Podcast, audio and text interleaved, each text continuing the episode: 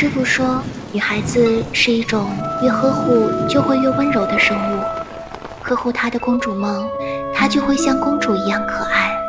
呵护她的少女心她就同少女一般轻盈。呵护她的美丽多姿她就会像玫瑰一样开出美丽芬芳。呵护她的小骄傲小脾气她就会像猫咪一样温柔舔舐掌心。